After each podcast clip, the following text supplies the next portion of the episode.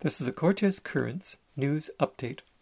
A hearing date has been set for Noba Anderson versus the Strathcona Regional District in the Supreme Court of British Columbia Courthouse at number 500, 13th Avenue, Campbell River, BC, sometime during the Assize Week starting November 23, 2020. Regional Director Anderson is seeking court costs from a frivolous lawsuit brought against her last year the SRD refuses to pay and, according to Anderson's affidavit, censured her for having shown confidential SRD documents to her lawyer while seeking his legal advice. Director Anderson seeks to have that motion of censure quashed. Anderson's lawyer filed her suit on July 13th. The lawyers for both sides agree that the hearing will take three days.